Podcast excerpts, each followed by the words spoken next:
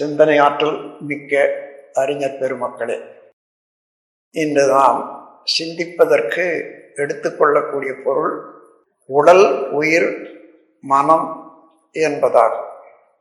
இந்த உடல், உயிர், மனம் என மூன்று இணைந்து சிறப்பாக இயங்கக்கூடிய ஒரு உடம்பா மனித உடல்.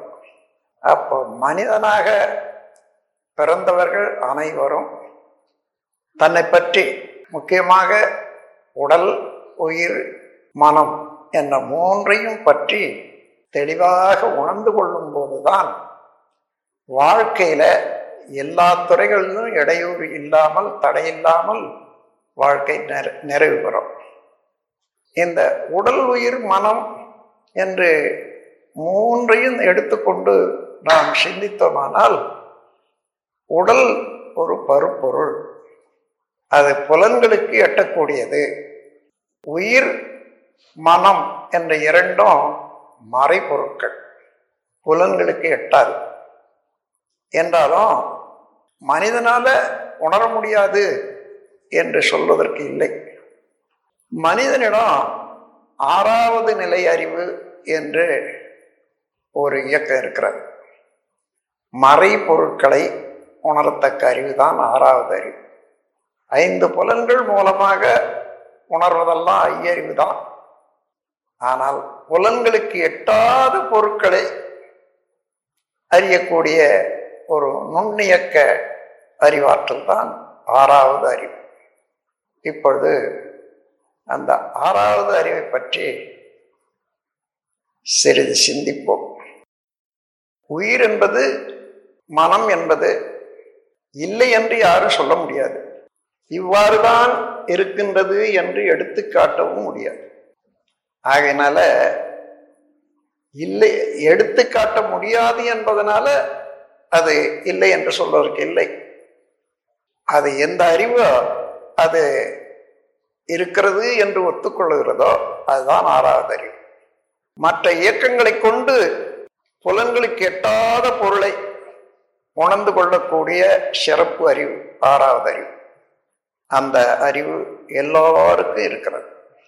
அந்த அறிவை எந்த அளவில் நாம் திருத்தி பயன் பெறுகிறோமோ, பழக்கத்துக்கு கொண்டு வருகிறோமோ, அந்த அளவு மனிதனுடைய வாழ்வும் பண்பாடும் உயர்ந்து நிற்கும்.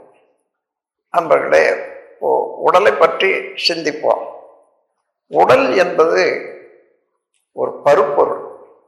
பல்லாயிரக்கணக்கான எலிமெண்ட்ஸ் என்று சொல்லக்கூடிய ஒரு மூலக்கூறுகளை உடையதாகும். அதை தமிழில் தனிமங்கள் என்று சொல்வார்கள்.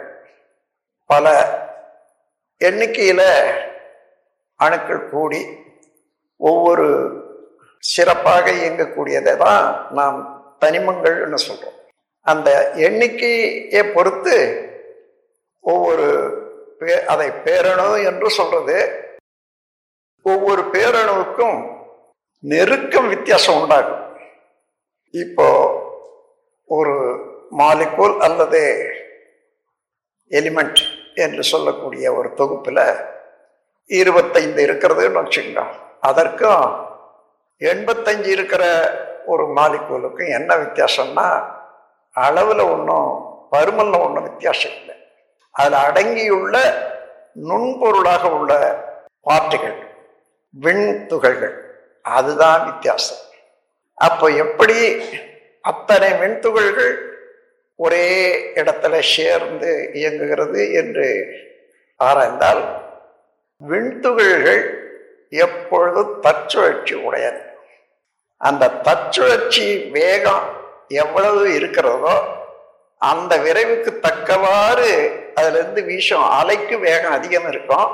அந்த அளவுக்கு மற்ற ஒரு அணுவை தள்ளி நிறுத்தும். அதாவது ரிப்பல்சிவ் ஃபோர்ஸ் அது உண்டாயிடும். அது நாலாவட்டத்தில் நீண்ட காலத்துக்கு பின்னால் குறைந்து கொண்டே வரும் அந்த சுழல் விரைவு. அதற்கு தகுந்தவாறு நெருங்கி இயங்கும். அந்த நெருங்கி இயங்கிறதுக்கு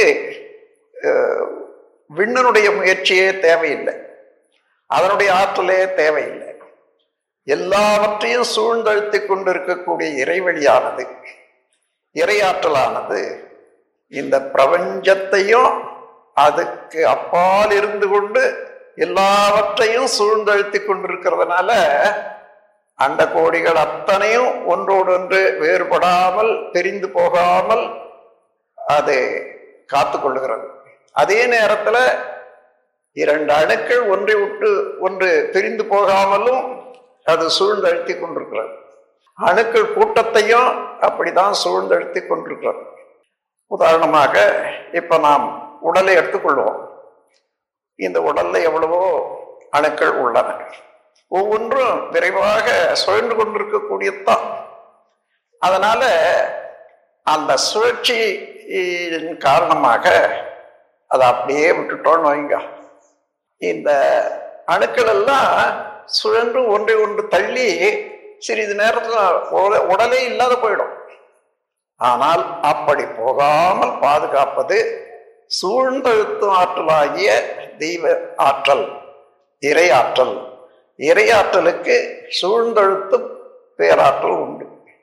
அதனாலதான் இப்போ இந்த ரெண்டு ஆற்றலை பற்றி எல்லாரும் தெரிந்து கொள்ள வேண்டியது அவசியம் வாழ்க்கையில. ஒன்று, விண்துகள்கள் சுழன்று கொண்டு இருப்பதனால ஒன்றை ஒன்று தள்ளி நிறுத்துகிறது. அதில் அப்படி நிறுத்தக்கூடிய ஆற்றலுக்கு தள்ளும் சக்தி என்று சொல்றோம். இது எந்த இரண்டு அணுவோ அல்லது கூட்டமோ பிரிந்து போகாமல் இரண்டை சேர்த்து அப்பால் இருந்து கொண்டு அழுத்தி நெருக்கி கொண்டிருக்கிறதே, அதுதான் இறைவழி. அப்ப இறைநிலையும் விண்ணுடைய சுழலும் இரண்டு சேர்ந்து தான் எந்த இயக்கம் பிரபஞ்சம் முழுவதும் நடைபெறக்கூடிய இயக்கங்கள் எல்லாம். அப்போ ஒரு இரும்பு இருக்கிறதுன்னு வச்சுக்கோங்க.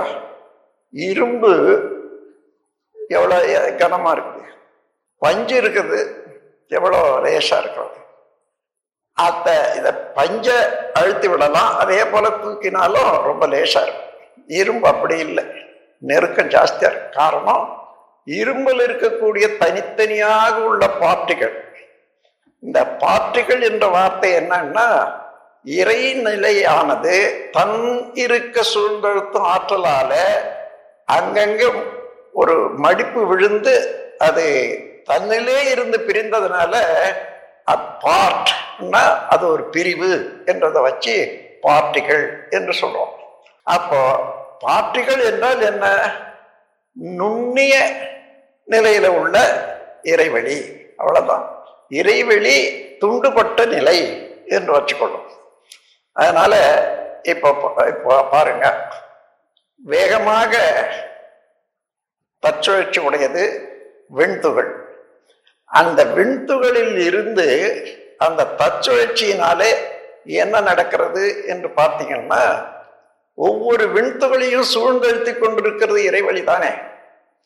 இறைவழி மிக மிக நுண்ணியது, ஆல் பெனிட்ரேட்டிவ், எந்த பொருளையும் ஊடுருவி பாயக்கூடியது. ஆகையினால விண்துகள் அவ்வளவு சின்னதாக இருந்த போதிலும் கூட அதையும் சூழ்ந்தழுத்தும் போது அது நடுமையம் வரையில அந்த அழுத்தம் போகும், அதுக்கு மேல போக முடியாத திரும்பு.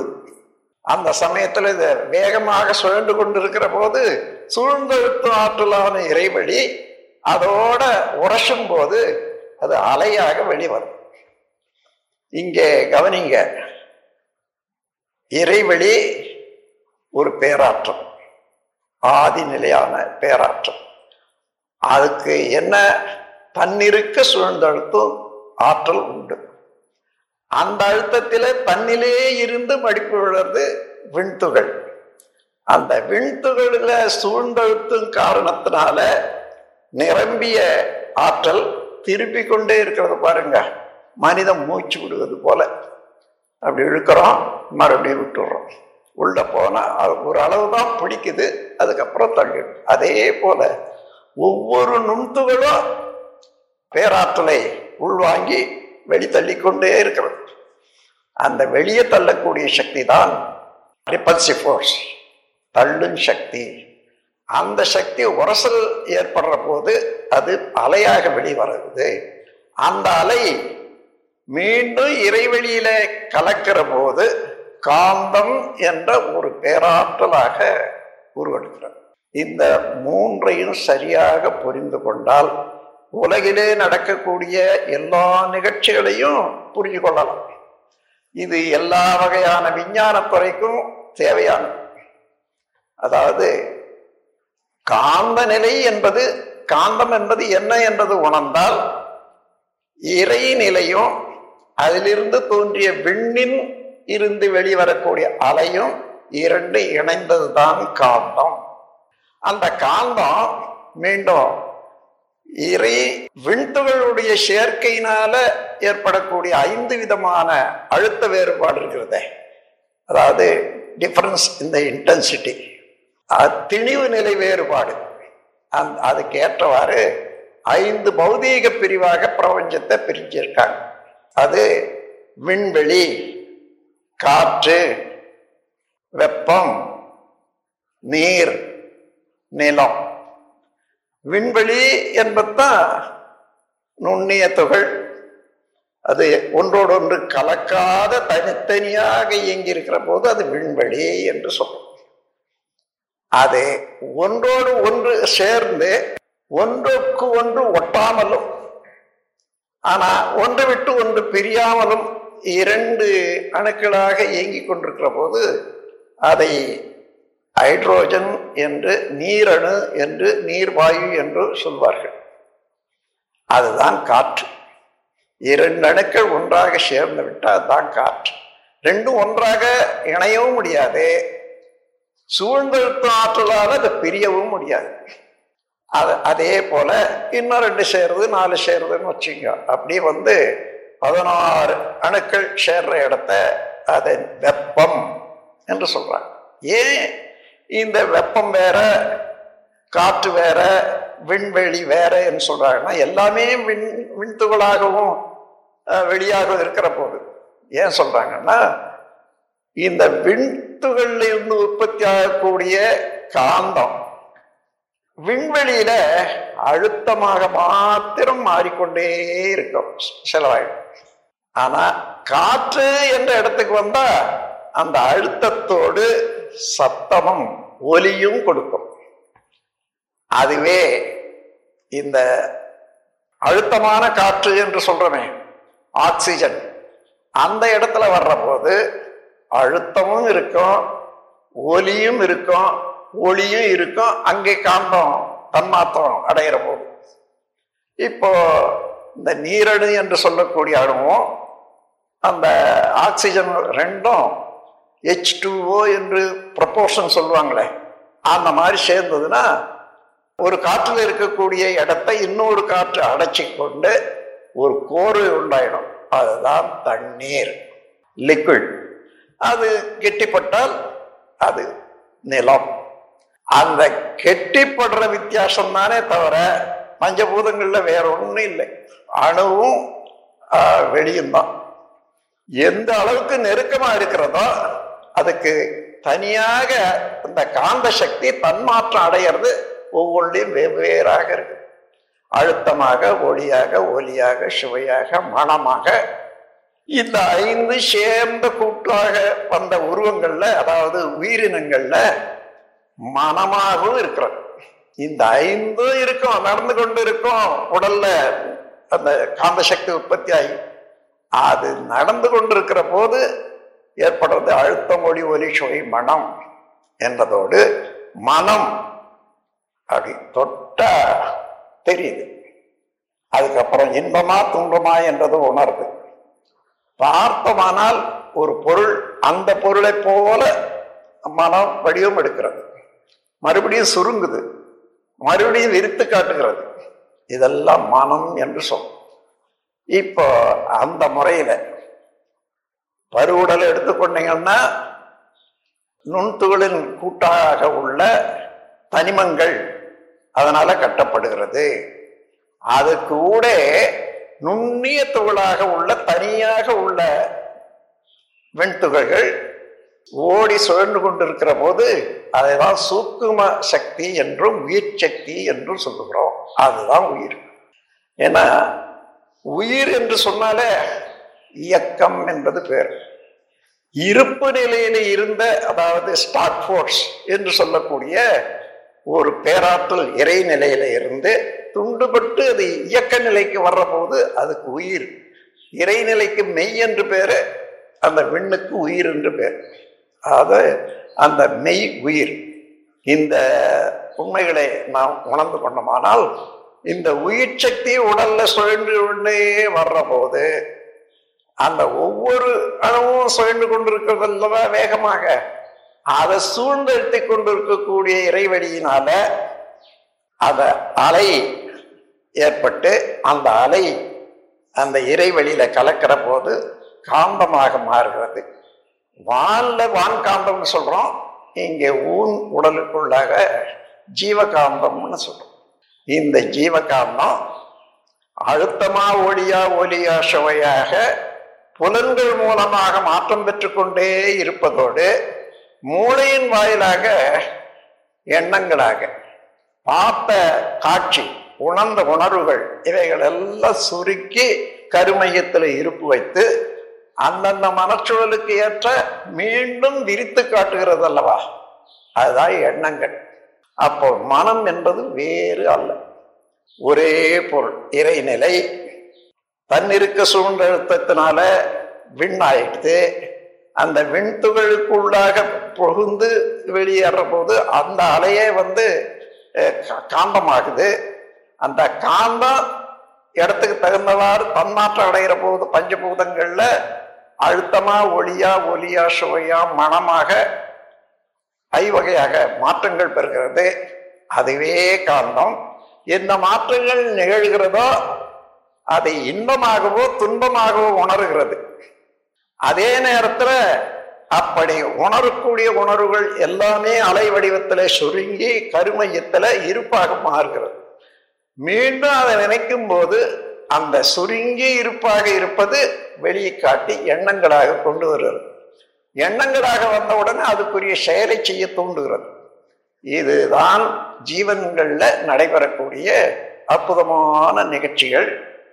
இது யாரும் இதுக்கு அப்பாற்பட்டவர்கள் அல்ல, எல்லாருக்கும் இந்த நிகழ்ச்சிகள்லாம் நடந்து கொண்டே தான் இருக்கிறாங்க. இப்போ நீங்கள் ஒரு மயிலை பார்க்குறீங்கன்னு சொன்னால் அப்படியே மயிலை போலவே உங்களுக்கு காட்சி உண்டாகுது, பார்க்கிற பொருளை போலவே. காரணம், உங்கள் கண்ணில் இருந்து ஒளி எப்பொழுதும் போய்கொண்டே இருக்கிறது பாருங்க. ஜீவகாந்த சக்தி ஒளியாகி அது அங்கே போய் தடுக்கிற போது, தடுத்து திரும்பும் போது அது எந்த நிழலை கொடுக்கிறதோ அந்த நிழல் இங்கே பதியுது. அது மீண்டும் மூளைக்கு போகிற போது புள்ளி வடிவமாகி கருமையத்தில் வர்ற போது சுருங்கி அங்கே இருக்கக்கூடிய கருமையத்தில் இருக்கக்கூடிய ஒரு காந்த ஆற்றலோடு சேர்ந்து விடுகிறது. அதுதான் தன்மைகள். இது வரையில எத்தனை காட்சிகள் அந்த மாதிரி கண்டமோ, எத்தனை அனுபவங்கள் உண்டோ, அவைகளெல்லாம் ஒன்று சேர்ந்த ஒரு கூட்டு இருப்புத்தான் ஒவ்வொரு மனிதனுடைய வினைப்பதிவுகளும். இதை வினைப்பதிவு என்று சொல்வார்கள். பதிவுன்னா என்னமோ எழுதி வச்சது, அச்ச அச்சடிச்சதுன்றது மனம். இப்போ தண்ணீர், இது தண்ணியில சர்க்கரையும் போட்டீங்க, அந்த தண்ணியே குடிச்சா எப்படி இருக்கும்? இப்போ சர்க்கரையை போட்டால் அந்த தண்ணி எப்படி இருக்கும்? அப்போ அந்த தண்ணீரோட கலந்து போகுது சர்க்கரை. அந்த அதே போல நம்முடைய ஜீவகாந்த கருமையத்தில் இருக்கக்கூடிய அழுத்தமான அந்த காந்த சக்தி, அதைத்தான் ஆன்மா என்று சொல்கிறோம்.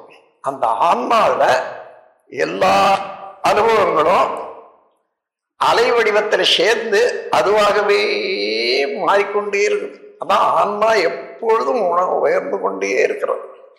இந்த உடல் நல்லா இருக்கிற வரைக்கும் இது நடக்கும், வாங்கும், திரும்பி வெளி வெளியிடும் எண்ணங்களாக செயல்களாக. உடல் சரியா இல்லை, அது ஓடிடும், இந்த உடலை விட்டு ஓடிடும். ஓடி அதுக்கு ஏற்ற அந்த அதில் இருக்கக்கூடிய ஆசைகள் அல்லது செயல்முறைகள் திருத்த திறமைகள் இவைகளெல்லாம் பொறுத்து அது எந்த உயிருக்கு பொருத்தமாக இருக்குமோ, எந்த மனிதனுடைய உயிருக்கு பொருத்தமாக இருக்குமோ அதோட சேர்ந்து விடும். தானாக அதுக்கப்புறம் அது எப்படி ஒரு மழை பெஞ்சா பல இடங்கள்ல தண்ணி விழு. அப்புறம் பல சில சுற்றுகள்லாம் சேர்ந்து ஒரு சிறு காவாயா போகுது ஸ்டீம். அதுக்கெல்லாம் சேர்ந்து அதுக்கப்புறம் இன்னும் பெருசாகுது. அப்புறம் ஒரு ஆறு, கடல். அது போல இந்த மனித உடலில் ஏற்படக்கூடிய எல்லா ஆற்றல்களும் காட்சிகளும் ஒன்று சேர்ந்து இருப்பாக இருக்கக்கூடியது தான் ஆன்மா என்று சொல்லப்படுகிறது. அந்த ஆன்மா தான் கருமையும். அந்த கருமையும் எப்பொழுது இந்த தோன்றியதோ அதன் பிறகு எடுத்த வடிவங்கள், எடுத்த ஜென்மங்கள் அத்தனையிலும் சேர்ந்த எல்லா சக்தியும் சேர்த்து கொண்டே வந்து இன்று வரையில நமக்கு இருக்கக்கூடிய ஒரு ஆன்மாவில் அவ்வளவும் இருப்பாக இருக்கிறது. அதுக்கு தக்கவாறு தான். அப்போ ஆன்மாவில் என்ன இருப்பிருக்குது? தொடர்ந்து வந்த பதிவுகள், அதாவது அதை சஞ்சித கர்மம்னு சொல்லுவோம். இந்த ஜென்மத்தில் நாம் ஆற்றிய செயல்களின் சுரு சுருக்கம் இது பிராரத்த கர்மம்னு சொல்லுவோம். இந்த இரண்டு சேர்ந்த தொகுப்பு தான் ஒரு மனிதனுடைய அறிவாற்று தரம். அப்போ அதுக்கு தக்கவாறு அவ்வப்போது ஏற்படக்கூடிய தேவையை பொறுத்தோ அல்ல சூழ்நிலையை பொறுத்தோ இன்னது செய்யணும், இன்னது செய்யணும், செய்யக்கூடாது என்று எண்ணுவதும் செய்வதும் அதுக்கு மேலே மேலே அனுபவங்களை பெறுவதும் இது ஆகாமிய கர்மம்னு சொல்லுவாங்க. ஆன்மாவுக்கு இச்சையூட்டி செயலில் ஆழ்த்த வல்லது என்றது. இப்போ மனித மனம் மூன்று கர்மங்களை இணைத்து உள்ளது மனித ஆன்மா. அந்த ஆன்மாவின் சிறப்பு தான், அலைதான் மனமாகவும் இருக்கிறது. மனம் வேறு, ஆன்மா வேறு அல்ல. ஆன்மா இல்லையானால் மனம் இல்லை, மனம் இல்லையானால் ஆன்மா இல்லை. இந்த ஆன்மா மனம் இரண்டும் சரியாக இயங்க வேண்டுமானால் ஒரு உடல்ல எட்டு உறுப்பு இயக்கம் தொடர்ந்து சீராக இயங்கணும். உடல், உயிர், சிவகாந்தம், கருமையம், மூளை, உள்ளம், மனம், புலன்கள் எட்டு இணைந்ததுதான் சிவம். கடல், நிலம், ஆகாயம் மூன்றிலும் வாழ் உயிர்கட்கு இந்த கணக்கெடுத்த எட்டில் ஒன்று இல்லை இயங்கவில்லை என்றால் விடல் வேண்டும். சிவன் என்ற பெயரே அதற்கு. இந்த எட்டிலும் ஒன்று எந்த ஜீவன்ல இயக்கம் இல்லை நின்று போச்சுன்னு வச்சுங்க, அது அவ்வளவா, அது சீவன் இல்லை. அதன் பிறகு ஷடப்பொருள்வா என்று தெரிந்து கொள்ள வேண்டியது. ஆகையினால இந்த உடல் இயக்கத்தை சரியாக நடத்தி கொண்டு அதுக்கு தக்கவாறு மன இயக்கத்தையும் சரியாக நடத்தி கொண்டு வந்தால் மனமும் உடலும் எப்பொழுதும் ஒத்துழைக்க வேணும். அப்பொழுதுதான் மன உடல் சரியா ஒத்துழைச்சா கருமையத்தோடு இணைந்து கருமையத்தினுடைய தன்மைக்கு தக்கவாறு இணைந்து நிற்கும். இறைநிலையினுடைய ஆற்றலுக்கெல்லாம் தக்கவாறு இணைந்திருக்கும். வாழ்வு நன்றாக, தெளிவாக, அமைதியாக, மகிழ்ச்சியாக இருக்கும். இல்லையானால் எந்தெந்த இடத்துல இயற்கைக்கும் நம்முடைய எண்ணத்துக்கும் செயல்களுக்கும் முரண்பாடு வருகிறதோ அங்கே எல்லாம் துன்பங்கள் ஏற்படும், நோய்வாய்ப்படுவோம், இவைகளெல்லாம் உண்டாகும். ஆகையினால இந்த உடல், உயிர், மனம் என்ற மூன்றையும் உணர்ந்து வேறுபடாது ஒன்றால ஒன்று துன்பப்படாது முரண்படாது இருக்க பார்த்து கொள்ளக்கூடியது ஒவ்வொருவருடைய கடமையாகும். அதற்கு ஒழுக்கம், இன்னும் மற்ற செயல்கள் எந்த அளவு முறையோடு நாம் எந்தெந்த செயல்களை செய்ய வேண்டும் என்பது உணர்ந்து செய்து வந்து அதனுடைய விளைவாக வாழ்வை நலப்படுத்திக் கொள்வோம் என்று கூறி உரையை நிறைவு செய்கிறேன். வாழ்க வளமுடன்.